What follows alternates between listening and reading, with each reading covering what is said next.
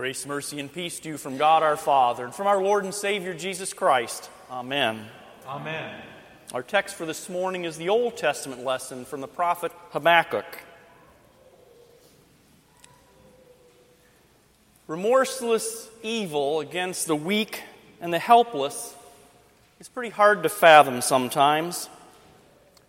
We hear various stories every day on the news of heinous acts, both locally and from around the world.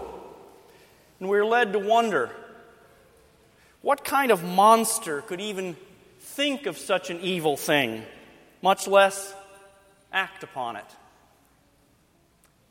Yes, there is evil out there, and then there is evil with a capital E. Such crimes directed against children fall into that latter category. What's most disturbing about these reports is just how common they've become. Hardly a week goes by when we don't hear about a, a, school shooting or a kidnapping or some severe case of neglect or abuse or some other equally malicious act of cruelty perpetrated against a child. Of course, the reason that we hear stories such as these is because the, the news outlets know that they will attract our attention. We tend to get really upset, both individually and as a culture, when a child is victimized. And reporters, of course, know that we are almost numb, if you will, to violent crimes committed against adults because we're so used to hearing about them but also I think it's because older victims are sometimes perceived as being better able to defend themselves against such acts and less innocent than children. But it doesn't mean that they suffer any less. Even so, it's the exceptionally sad and tragic cases that seem to affect us the most. We more readily sympathize with the victims and we burn with anger against the perpetrators. The reports provoke in us that age old question why? Why does God, whom we know and trust to be loving and good, allow innocent victim to suffer so? Why doesn't he stop them if he is all powerful? Why does he allow the innocent to be victims? If God is the defender of the helpless and the refuge of the oppressed, why isn't he doing anything? We know that evil originates both from our fallen natures and from the cumulative sinful acts of humanity. And we must acknowledge that that evil with a capital E does exist and continues to be done. So, why does the Lord allow it to continue? And why does it seem that too often those who commit such acts, these evil, evil things, get away with it? Well, we are not the first culture or generation in history to ask these sorts of questions. The same burden weighed heavily on the mind and heart of Habakkuk the prophet. He lived in the waning days of the kingdom of Judah. These were very sorry times, and as hard as it might be to believe, they were even worse than the days in which we live. Judah's king, heir to the throne of David, was a weak and vacillating and morally corrupt man. His heart was on his own short term interests, not the long term good of his people or his nation. In order to pay for his lavish lifestyle and buy the continued favor and protection of the Pharaoh of Egypt, he imposed heavy taxes on the people. And this burden was primarily shouldered by the poor and working classes. That's because the nobles, the people with all of the power and the money, were largely exempt through various legal loopholes and special favors for the king. Any of that sound familiar? And so the whole system was corrupt, as was the judiciary.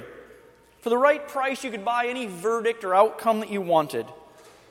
And those people who had the money took advantage of the system to oppress and control those who did not.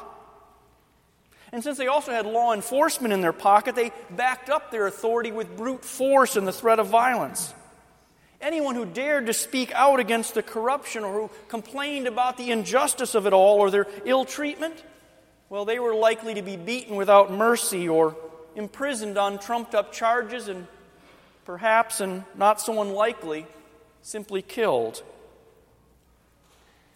Unfortunately, the church of that day, an institution that should have been speaking out against these sinful abuses of power, was no help either.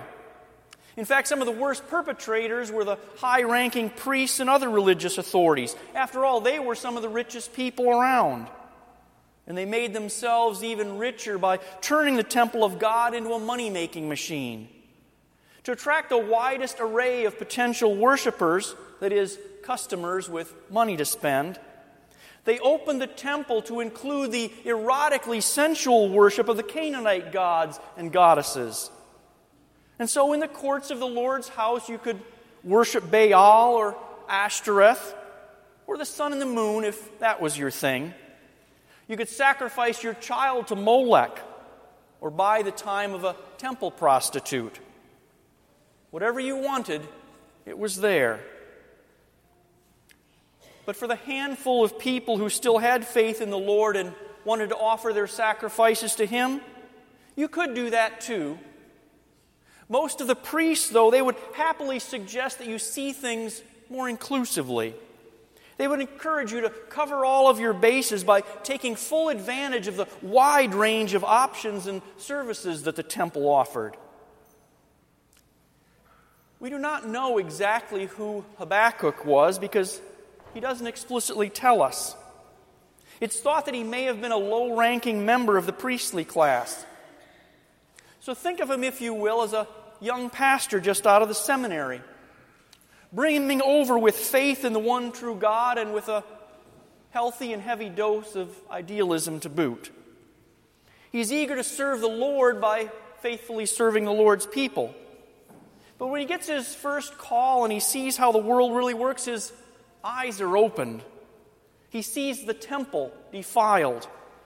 He sees that his supervisors are nothing but a bunch of crooks and hypocrites.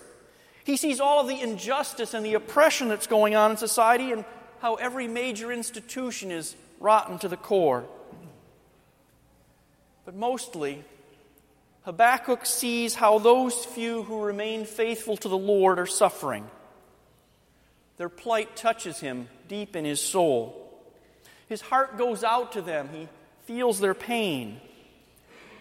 And that's fitting in a way because his name, Habakkuk, means embrace. It also it seems as though he's trying to gather together and to protect from the evil those who are faithful, those who are being threatened with devouring by those who are evil. And it's from this posture that he looks up to the Lord of heaven and he pours out his complaint. I don't get it, Lord, Habakkuk says. Why are you letting this go on? How long do I have to cry out before you'll listen? Why aren't you doing anything? How long will you see the violence and the injustice that your people are being made to suffer before you'll do something to save them? one thing we can say about Habakkuk is his prayers certainly are persistent. Most of us, on the other hand, we give up far too easily when things are bad and God seems to be silent.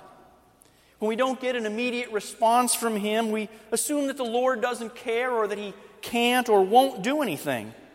Or maybe, maybe He's not even there at all. Not Habakkuk.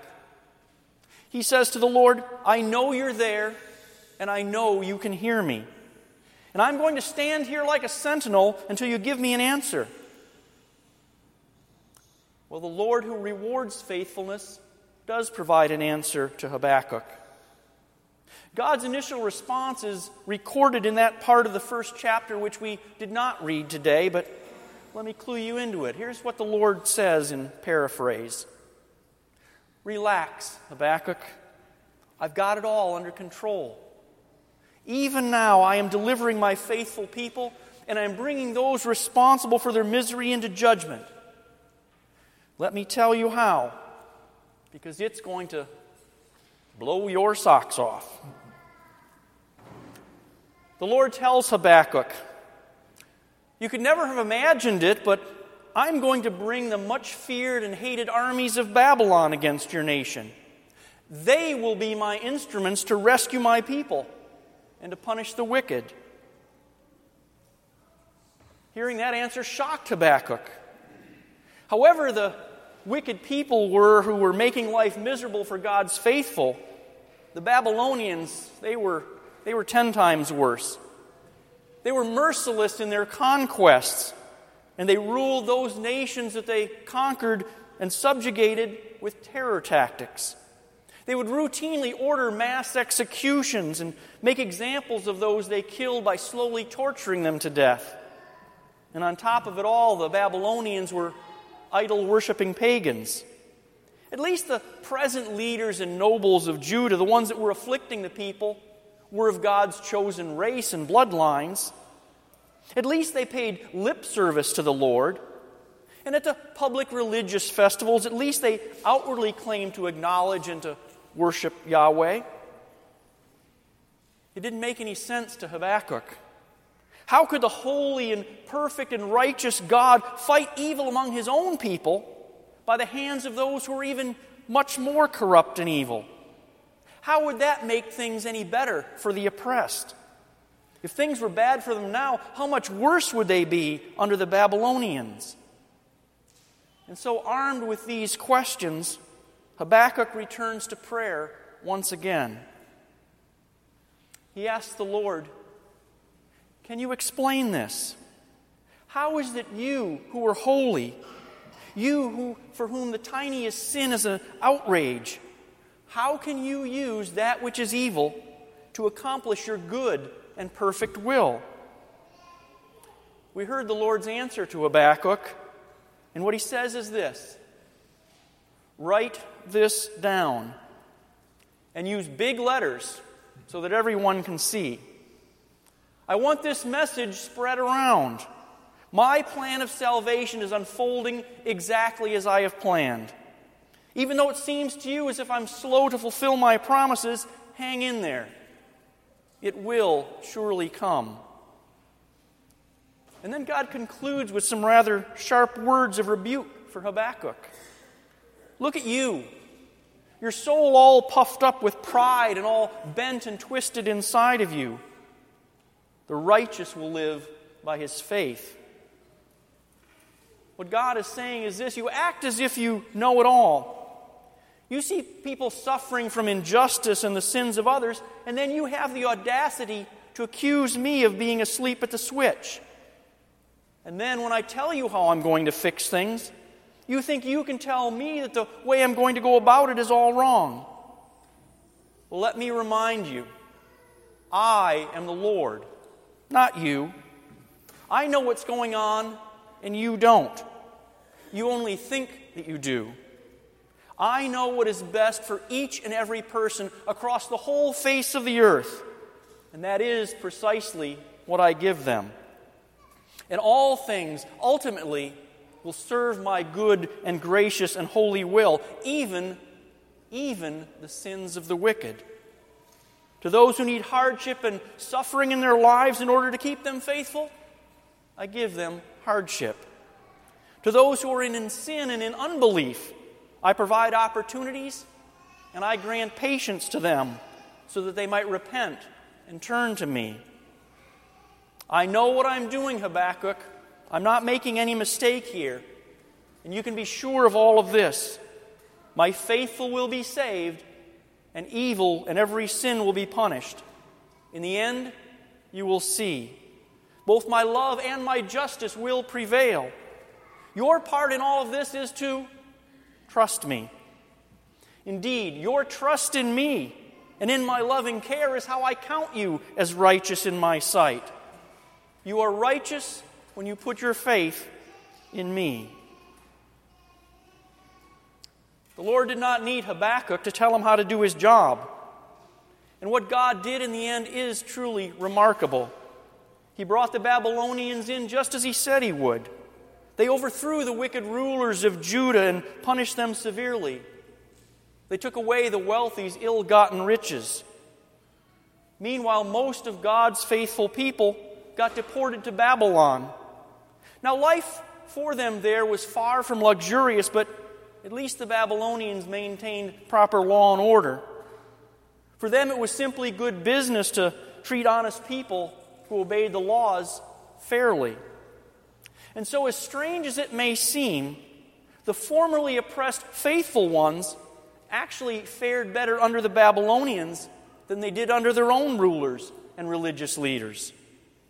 Not many years later, those faithless Jews who had remained in Judah rebelled against the Babylonians. And when they did, the Lord fulfilled his judgments against them by having the Babylonians destroy them completely. And so, for several decades, the only faithful Jews in the whole world were the ones who lived in Babylon. Then, when the timing was right, the Lord raised up another power, this time the Persians, to punish the Babylonians for their crimes. After Babylon fell, the Persian king allowed many of the deported Jews to return home and rebuild their nation. And through it all, the Lord used both faithless and evil people to carry out his will and to preserve those who trusted in him. And that shouldn't surprise us, really. For all of this is only a foreshadowing of the much greater deliverance that was yet to come. You see, in the life of Jesus, there again, the Lord would use evil rulers and corrupt religious leaders to carry out the greatest injustice in history. They condemned and they killed the Son of God, the only truly innocent person who ever lived. Yet, what men meant for evil, through that God accomplished good. Through the innocent suffering and death of his Son, the Lord God brought salvation to sinners those who repent of their sins and who trust in Jesus alone. There on the cross, God saw to it that every sin ever committed was punished. Punished in His Son, not in you, so that those who put their trust in Him will be saved. In Him, both God's love and God's justice prevailed. And in Him, we live before God, justified and righteous in His sight. Believing this ought to change the way that we look at evil in the world around us. No, we do not suddenly and naively perceive it as being good because evil is always still evil. It is a bad thing. Rather, we don't use our encounters with evil as an occasion to accuse God of falling down on the job or not caring for his people or not being just. Instead, we should see it as a call to greater faith in Christ to trust in Him even though we cannot see or even imagine what good the Lord is accomplishing by all of it. We should also see it as an opportunity for us to show our love and compassion, the love and compassion of the Lord to those who are suffering. And finally, remembering the prayer of our Lord Jesus to forgive them, for they know not what they do, we should also see evil, and especially the evil that we suffer at the hands of others, as opportunities to extend to them the same forgiveness extended to us, received for the sake of Christ Jesus. May God our Father use all the means at His disposal to work in us such a complete and holy faith in Christ Jesus, our Lord and Savior. Amen. Amen.